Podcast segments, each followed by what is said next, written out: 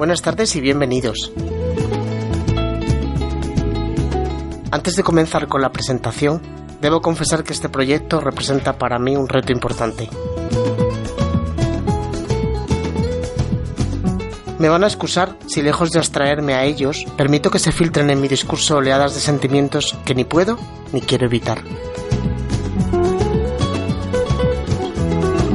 Cuando me propusieron hacer esta presentación, lo primero que hice fue preguntarme, ¿hay algo especial que quiera resaltar o que considere imprescindible?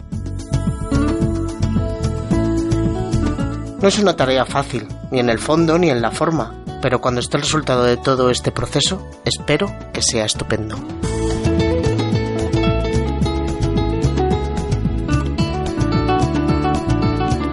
Quisiera en este punto reclamar su atención hacia el título del canal, Los mitos de Nugua, y para ello me van a permitir que les explique quién es.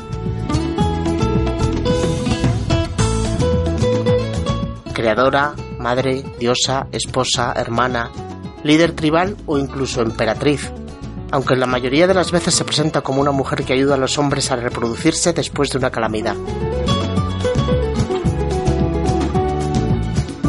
Cuenta una leyenda que hubo una disputa entre dos de los dioses más poderosos y decidieron zanjarla con un combate.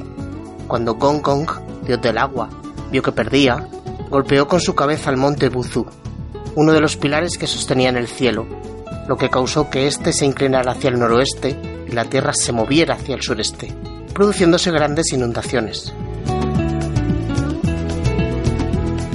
Nugua cortó las patas de una tortuga gigante y las usó para sustituir el pilar destruido, a la vez que utilizaba piedras de cinco colores distintos para reparar el cielo. Sin embargo, fue incapaz de reparar la inclinación del cielo, lo que según la tradición es la causa por la que el sol, la luna y las estrellas se muevan hacia el noroeste y los ríos chinos fluyen hacia el este.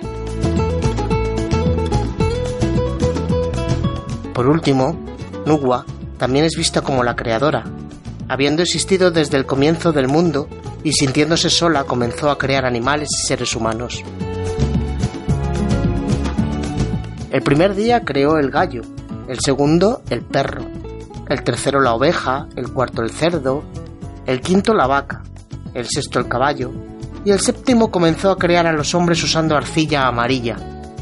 Primero esculpió cada uno de ellos individualmente, pero al sentirse cansada decidió introducir en la arcilla una cuerda que luego movía rápidamente, provocando que las gotas de arcilla cayeran al suelo, transformándose cada una de ellas en un ser humano. Aquí, en nuestro canal, tenemos historia, tenemos la belleza del lenguaje y tenemos corazón. Todo ello combinado perfecto para conseguir lo que esperamos es simple y llanamente que nos entretengan, que nos mantenga enganchados, que nos produzca emociones, sean del tipo que sean. Para terminar, les invito a todos a coger a este pequeño recién nacido, pónganlo en su regazo, acaricien lentamente el sonido de mis palabras, sumérjanse en la profundidad de mi voz. A cambio, les regalaré, como suelen hacer los bebés, la mejor de mis sonrisas.